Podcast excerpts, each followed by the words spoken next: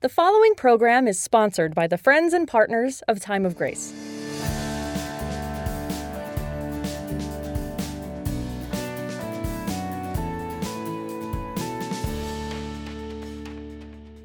There are three words that will change your life. Three words so important, I actually wrote a book about them. The book's called Three Words That Will Change Your Life. Do you know what those words are? I am forgiven. Jesus loves me. Vacation starts today. Free donut samples. All amazing blessings from God, but those aren't the three words. But if you learn what they are, if you discover in the Bible what I've discovered, if you grasp the main message of this book, I can guarantee God will do the same thing for you as He's done for me. He will change your life. Pre order your book from your favorite book distributor by visiting timeofgrace.org backslash three words.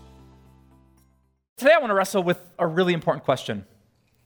And uh, the question is this Why are Christians so different? When it comes to sex, why is the teaching of Christianity so different than the teaching of our culture? Because you know by this point, it's, it's really different, right? But perhaps there's no topic where culture and the Christian church differs as much as sex. So, my question today is why? Like, why, why would our Heavenly Father, if He loves us, set the standard so high? Why would he call us to be so different than the culture around us so that faithful followers would have to wrestle and fight? For, for some of us, this would be the biggest war and battle that would not end soon, but it would last years, if not decades, to honor God with our bodies and to flee from sexual immorality. Why, why would he do that to us? Why would he challenge us and call us to deny what so often feels natural and desirable and, and pleasurable? Why would God do that? Well, the other day I opened a Bible and searched for the answer to that question. And I found one. I did kind of a search for every time the Bible uses the word sex or sexual, and I learned that there are 77 passages in the Bible uh, where words like that appear. They're evenly divided between the Old and the New Testament. And if, if I could summarize what the Bible essentially teaches about sex and sexuality, it would be not with a thousand words, but with one picture. And the picture would look a little bit like this uh, a fireplace. Uh, just a quick show of hands here today. How many of you had fireplaces in your homes growing up or have a fireplace in your home now? Yeah, oh, wow, wow, whole bunch of us. Yeah, I have a fireplace in my house right now, and I love making fires. Like, I don't know if it's the long Wisconsin winters, and I'm just like preparing myself, but uh, just the like flip the switch fire, but getting the wood out of the garage, the, the look of the flames, the, the smell of the fire. Like, there are a few things better on a cold night than making a good fire, getting out a Bible or some board games and being with the people I love the most. I, I love fire so much that I choose it. I want to have it inside of my home. And yet I'm a little bit afraid of the fire. I have pretty strict rules when it comes to the fireplace in my living room. Once it's started and the, door swings open with the hot glass, my head is on a swivel, and I'm very cautious and very strict with my kids about where they can be in the living room. I, I don't let anyone in our home just make a fire. There, there are some pretty strict boundaries, and I don't have to tell you why, right? And essentially, that's how our Heavenly Father feels about sex. Like, it, is sex in and of itself bad? No. No, I've, spent two entire messages opening the Bible to try to prove no, God invented sex. It, it's good for married people. Like, He gives it into our lives to provide warmth and connection and intimacy. God the Father, Son, and Holy Spirit love showing up at every wedding and leaving a little box on the gift table that says, You're welcome, because this is their gift to every single married couple. And, and yet, if you'd read those 77 passages, you know what you'd find? Every single one of them is a warning. Like, there are positive ways to talk about sex in the Bible, but all 77 times the word sex or sexual is used, it's a warning. Not because God's bad or sex is bad, but because God's a good father who loves his kids. So here's the idea I want to explore with you today. It's kind of my, my big idea for today that sex is fiery. The Christians are, are called to be very different, to embrace a different sexual ethic than the world because sex is fiery. It's very good. But if we use it outside of God's boundaries, it can go very badly. Now, obviously, I don't have time with you today to walk through all 77 passages, so I'm going to focus on, on just three of them tonight. And, and I hope what you embrace at the end of this message is that even though this is difficult, and even though it's always going to be hard to be this different than our culture, I hope you see the wisdom of our Heavenly Father's heart. So, we're going to kick it off with the first passage, which comes from the book of Proverbs. Uh, give me a nod if you've ever read the book of Proverbs before in the Old Testament. Yeah, a bunch of you. It's essentially a book about how wise people live. Like, if you want to be wise with your money or your words or your relationships or people who want to start drama at work, you should read the book of Proverbs. But you know the topic that the book of Proverbs talks about almost more than anything else? Sex. And yet, most of the passages in that section are not about the goodness of sex, but the danger of it. Let me give you one example from uh, Proverbs 6. It says, Can a man scoop fire into his lap without his clothes being burned? Can a man walk on hot coals without his feet being scorched? So is he who sleeps with another man's wife. No one who touches her will go unpunished.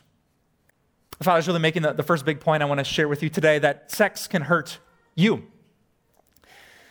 That if you take this fire out of the fireplace, someone's going to get hurt, and it's not just the kids, and it's, it's not just the person getting cheated on. You might be the one who gets hurt. Which is a pretty interesting thing to say. I mean, think about that. Why would this father have to say that to his son?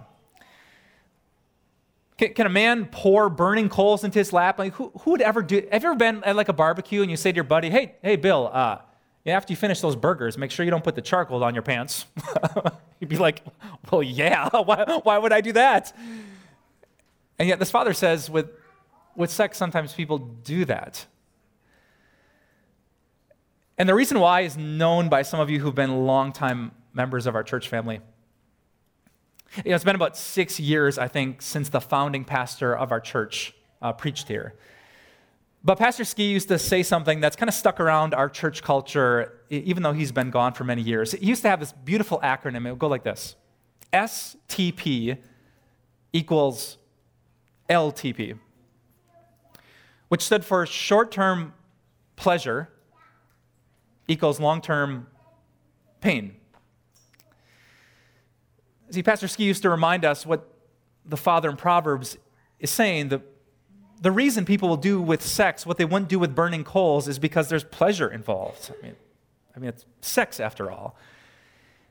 And in the heat of passion, you can forget about the short term part of that pleasure. It's like it's blown up into a 96 point caps lock font, and you're so excited about the pleasure, you forget it's short term, and it might leave you with long term pain. That you might actually get hurt and burnt. It might be exciting and dangerous and thrilling and intimate, but then the night's going to be over and the consequences won't. You know, the interesting thing about the Proverbs, that they're not promises. See, people get confused when they read the Proverbs because they expect them to be like 100% guarantees, but that's not the point of wisdom literature. Like that passage that says, if you train up a child in the way he should go, when he's old, he will not turn from it. Some of you parents know, well, there are exceptions because that's not a guarantee. It's just a, a probability, not, not a for sure prediction. And that's the dangerous thing about some of you who are crossing the line sexually right now. You think it's going to be okay because you're doing okay. Because you haven't gotten hurt or burned or scarred just yet. You, you think it's going to be okay, but it's, it's not. Like God's mercy and patience with you, that He hasn't allowed you to suffer that consequence just yet, does not mean it won't happen in the future. You're like a person who spent the last two years texting and driving without a seatbelt on, and because there hasn't been an accident yet, you think your habits are okay. You're like a kid who's been chasing the basketball into the street without looking both ways, and a car hasn't hit you yet, so it must be all right. You're like a person who's let your children mess with fire and no one's gotten burned just yet, so you figure that's the way it will always be. And I would beg you, God the Father has been patient with you because He doesn't want you to get hurt, but He does not guarantee the future. Don't assume that because something hasn't happened yet, it won't. Because God might not give you a tenth chance or even a second the first time you might get burned. Brothers, sisters, trust the wisdom of your Heavenly Father. Sex outside the bonds of marriage can hurt you. Our Heavenly Father doesn't want you to get hurt.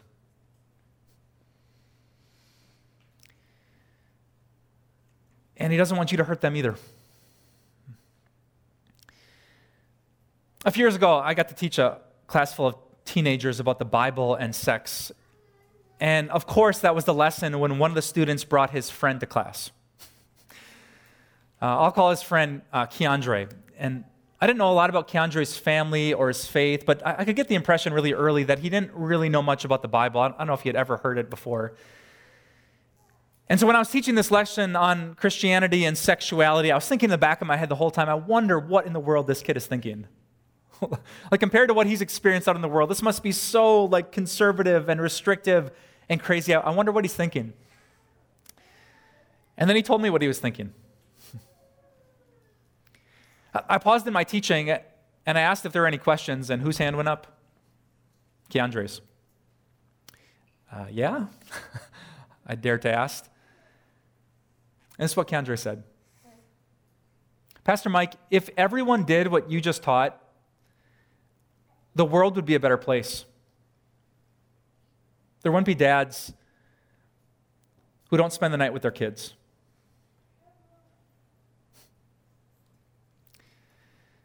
This kid didn't know much about Christianity, but he had experienced that the fire can, can burn people.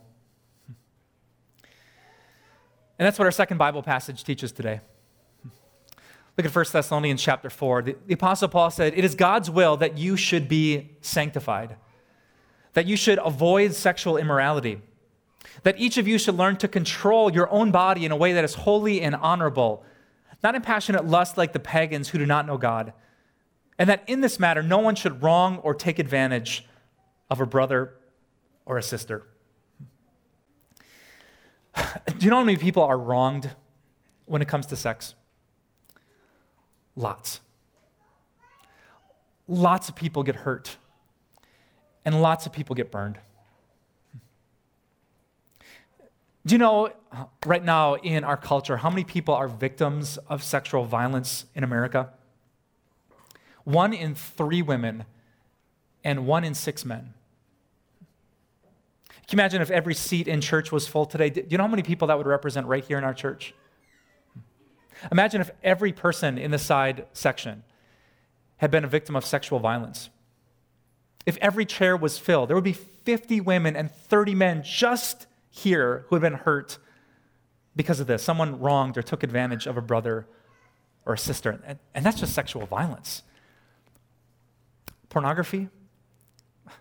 Do you know how many people get hurt? When the search history is discovered, when the door wasn't locked, when you can't hide it, do you know what that does to relationships? Do you know how many people we've had to work with as a, a, church family to rebuild the trust and the closeness because she says, Why am I not good enough for him? What's, what's wrong with us? What's wrong with me? Am I not beautiful enough? Do I need to change? Do I need to lose weight? And like the, the comfort that leads to good sex is just torpedoed because people get hurt. And kids get hurt. And it was fun in the moment, but now here's a kid who doesn't get to grow up with mom and with dad in the same house. Because sexual immorality doesn't just hurt you, it wrongs and it takes advantage of other people. You might be consenting adults but what happens when that consenting adult grows up and marries another person and now that future spouse has to compete with that sexual experience? You see, in the moment, it is pleasure, but it leaves us with long term pain. And God doesn't want his kids to get hurt. Write this down. It's the second reason that God wants us to be cautious with sex because sex can hurt them. God's sons and his daughters. I'm a dad. I would never want someone to hurt my kids. And God the Father feels the same way. You know, before I started this conversation with you, I, I, I was kind of nervous. Not because talking about sex makes me blush or I thought this would be bad for our church. I was nervous about a certain demographic of people uh, who would hear me preach older women. And maybe it's just my stereotype, but I could picture a lot of, you know, 20 something guys being interested in what the Bible has to say about sex. But like the, the grandmas who are among us or watching on TV, I thought, oh man, like I'm going to have to apologize and just let them know in a couple weeks there's going to be something that maybe resonates with their life. But then I found out I was wrong. I'd written a blog post a couple of months ago, and I asked the supporters of Time of Grace, our, our media ministry partner, if they had any questions or things they'd want me to talk about. And do you know the number one demographic of people who email me? Older women. And do you know what they told me? That they had gotten hurt because of sex. And I was so naive because I, I forgot to just do the math that, that a 70 something year old woman was in her roaring 20s, right in the middle of our country's sexual revolution. When our culture decided to stoke the, the fire of sex but dismantle the fireplace when anything goes. And you know what they told me as grandmothers, but they would probably never tell their children? That they got burned, that they had been hurt. This morning out our other campus, I ran into an 82 year old woman, and she said to me, I wish someone would have told me this when I was 20.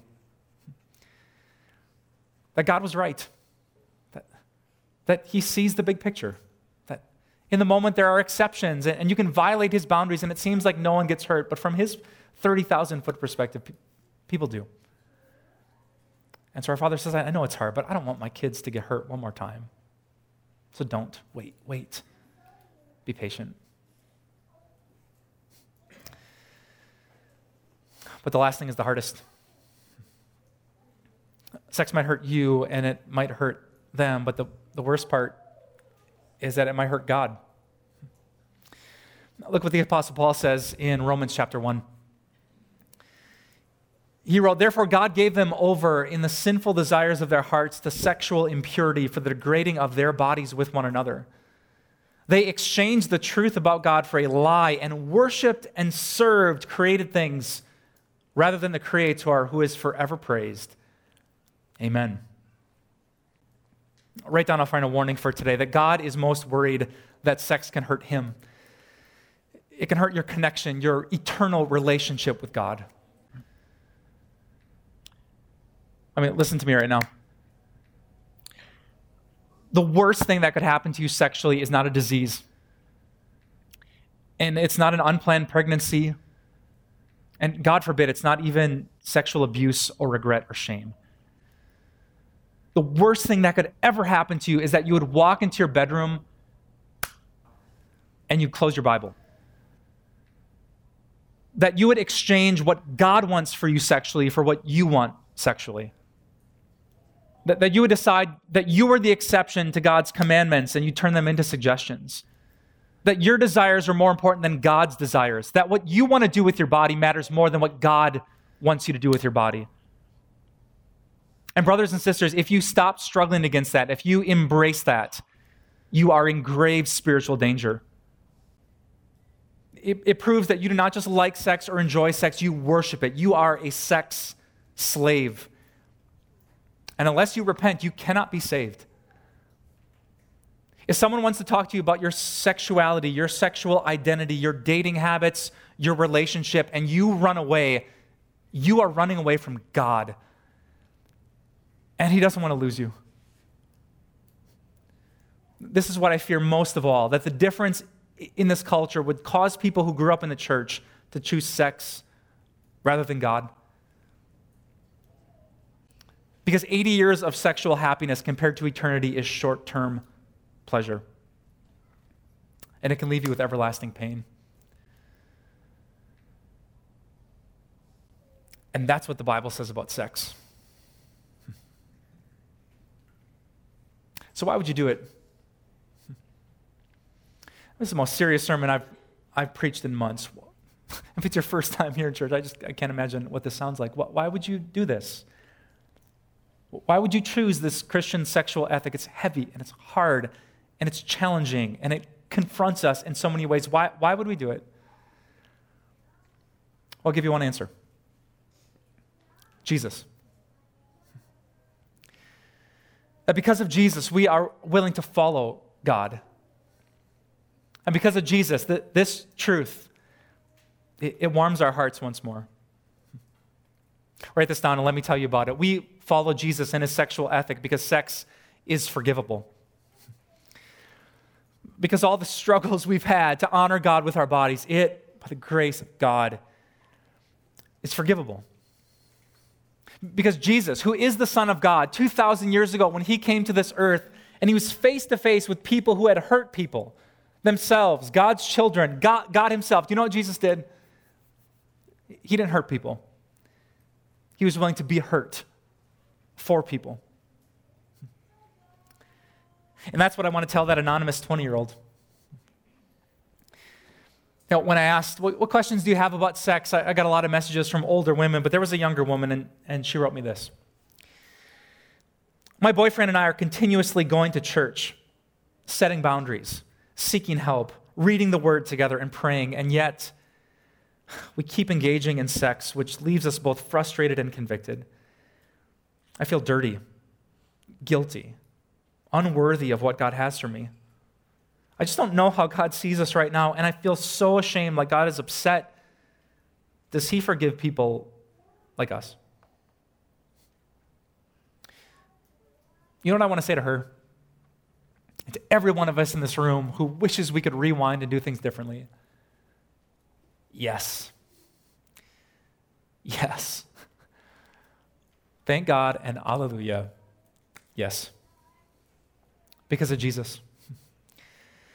Because Christianity is not just about a different ethic of sexuality, it's about a different message of being saved. It's not about good people and worthy people and clean people and perfect people making it to heaven. It's about people reaching out to Jesus being forgiven. If they say a picture is worth a thousand words, and if I could send this 20 year old and maybe all of your hearts a picture, it, it would look like this picture. Artist Chris Powers tried to make this picture to depict what Jesus thinks about his people. And he wasn't naive that all of us have struggles and sins. It, it's almost like this dark serpent that coils around our bodies. But do you notice what Jesus did? That by his cross, he put our sin to death. And that by his resurrection, do you see the tomb in, in the background? He reconnected us to a perfect God. And, and just look at the expression on that face. Does he look disgusted with his church? Fed up, embarrassed, ashamed? No. Artist Chris Powers put a, a Bible verse next to this picture Song of Songs 4, verse 7. There is no flaw in you, God says to his people. And he would say that to you today. Now, you might have a decades long struggle with pornography. There might be an affair in your past that you you can't undo. You might have done things with your body that make you feel embarrassed or ashamed, but if you reach out to Jesus, if you confess that sin, He will not make you earn His love. He'll treat you like this. He will forgive you, He has forgiven you. That because of this never ending, crazy, reckless love of God, He would give up His body, be hurt by Roman soldiers on a cross, so that for you there would not be long term pain, but eternal pleasure in the presence of God. And, brothers and sisters, this is why we, we do it. That's why we embrace the different. It's why we try to honor God with our bodies because of Jesus. And we know it's going to be hard. We're going to have to learn and pray for each other and encourage and use our brothers and sisters as a support to flee from sexual immorality and to honor God with our bodies. But where else would we rather be? So, know this sex is fiery. It's a good gift, but it can be dangerous. And so your loving Father in heaven says, Be careful. He helps to heal us when we get burned. He doesn't want his kids to get hurt again. Let's pray.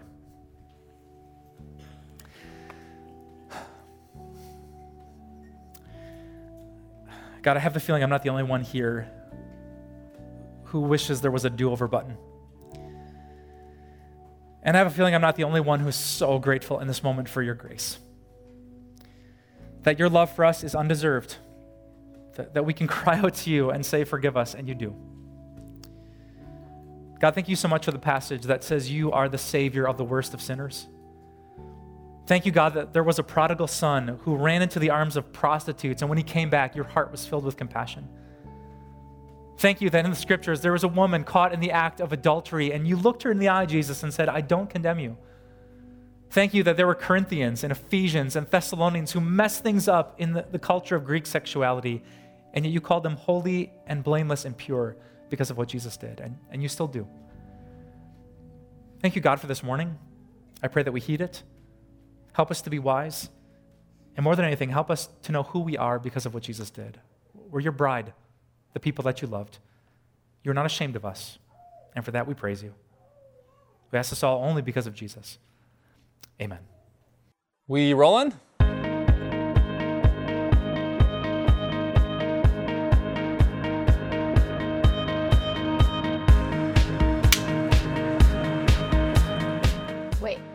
What, what are we talking about? oh, yeah, I should have told you that. We're talking about sex in front of a camera. Yay! now, I know you're taking one for the team here, right? Yes. You're not a woman who likes to be in front of cameras. No. And we're talking about sex, which can be super awkward. Yes. So, why did you agree to be here? Uh, well, I'm here today because I'm a mother of two girls, and I know that they are going to learn about this topic. And I would rather have them learn about it from a biblical base rather than learning about it from what the world is going to teach them.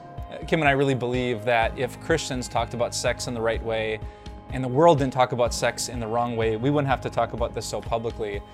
But because Christians aren't and the world is and the Bible does, we think it's worth it to embrace the awkwardness and have an open biblical conversation about sex. And essentially, that's why I wrote this little book called Sexpectations. It's a quick crash course on what the Bible has to say about sex. So, whether you're having sex or not, whether you're raising kids like we are or not, whether you're single or dating or married or divorced, no matter what your situation, I wrote this book for a person just like you so that you could view sex through the lens that God does. And it would be a beautiful thing, a healthy thing, a thing that doesn't need you to make you feel ashamed. It can be the good gift that God always intended it to be. This book is our way of saying thanks for your support. Get your copy by calling 800 661 3311. Visit timeofgrace.org. Write us at P.O. Box 301, Milwaukee, Wisconsin 53201. Or text time to 313131 to give today.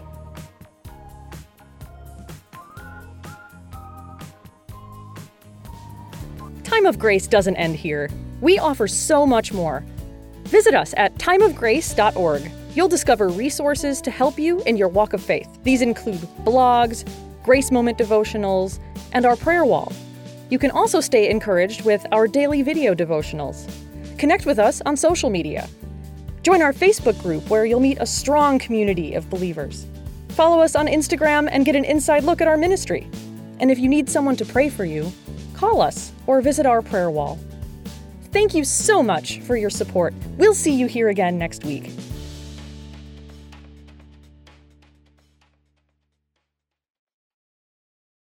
The preceding program was sponsored by the Friends and Partners of Time of Grace.